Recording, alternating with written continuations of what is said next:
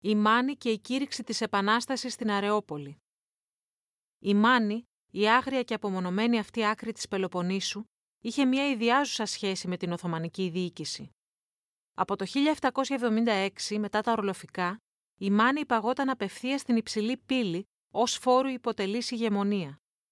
Η διοίκηση της Μάνης δεν ήταν στη δικαιοδοσία του Πασά της Πελοποννήσου, αλλά του Μπάσμπογλου, ο οποίος οριζόταν ανάμεσα στους καπετάνιους της περιοχής. Την περίοδο πριν την Επανάσταση, Μπάσμπογλου τη Μάνη ήταν ο Πετρόμπεϊς Μαυρομιχάλης, ο οποίος θα αναδυόταν ως μία από τις σημαντικότερες προσωπικότητες της ελληνικής πλευράς. Οι πρώτες συζητήσεις για μια ένοπλη εξέγερση εναντίον των Τούρκων είχαν γίνει πολύ νωρίτερα, τον Οκτώβριο του 1819. Στο σπίτι του Μαυρομιχάλης στι Κιτριέ, οι μανιάτες αρχηγοί είχαν συμφωνήσει ότι η στιγμή πλησίαζε. Η κύρια διαφωνία ήταν για το ποια ήταν η καταλληλότερη στιγμή έναρξης της Επανάστασης. Οι οικογένειες των Μουρτζίνων και των Τζανετάκηδων προτιμούσαν μία άμεση εξέγερση. Ο Μαυρομιχάλης, που ήταν μοιημένος στη φιλική εταιρεία και έκανε κινήσεις προσπαθώντας να μάθει ποιος είναι ο μυστικός αρχηγός, πίστευε ότι χρειαζόταν καλύτερη προετοιμασία και περισσότερα όπλα.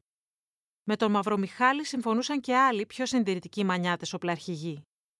Για μήνες πριν την Επανάσταση, τόσο άνθρωποι όσο όπλα και πολεμοφόδια, στην προσπάθεια να παραμείνουν κρυφά από τους Τούρκους, αποβιβάζονταν στη Μάνη. Από εδώ επέστρεψε στην Πελοπόννησο ο Θεόδωρος Κολοκοτρώνης τον Ιανουάριο του 1821. Εδώ είχαν βρει καταφύγιο ο Παπαφλέσας, ο Νικηταράς και ο Αναγνωσταράς. Οι κινήσεις του Μαυρομιχάλη δεν πέρασαν εντελώς απαρατήρητες από τους Τούρκους, που άρχισαν να τον βλέπουν καχύποπτα, ειδικά λόγω της απροθυμίας του να συλλάβει τον επικηρυγμένο Θεόδωρο Κολοκοτρώνη.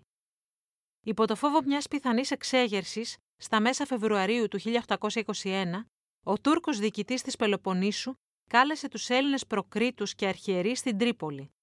Κάποιοι δεν τόλμησαν να αρνηθούν. Ο Πετρόμπεϊς, με την πρόφαση ότι ήταν ασθενής, έστειλε ως αντιπρόσωπο το γιο του Αναστάσιο, ο οποίος παρέμεινε όμοιρος στην Τρίπολη μέχρι την απελευθέρωση της πόλης. Στα μέσα Μαρτίου έφτασε στη Μάνη ένα πολύτιμο φορτίο πολεμοφόδια που είχαν στείλει οι Έλληνες φιλικοί της Μύρνης για τη στήριξη του ένοπλου αγώνα. Στις 17 Μαρτίου, μετά από πρόσκληση του Πετρόμπεϊ Μαυρομιχάλη, οι πρόκριτοι της Μάνης συγκεντρώθηκαν στην Αρεόπολη και αποφάσισαν τη συμμετοχή τους στην Επανάσταση. Σύμφωνα με την τοπική παράδοση, οι οπλαρχηγοί συγκεντρώθηκαν μπροστά στο ναό ταξιαρχών και σήκωσαν την επαναστατική σημαία με τα λόγια «Νίκη ή θάνατος». Όπως πολλές σκηνές που περιγράφουν αντίστοιχα γεγονότα, οι λεπτομέρειες της έναρξης της Επανάστασης στην Αρεόπολη ακροβατούν μεταξύ ιστορίας και μύθου.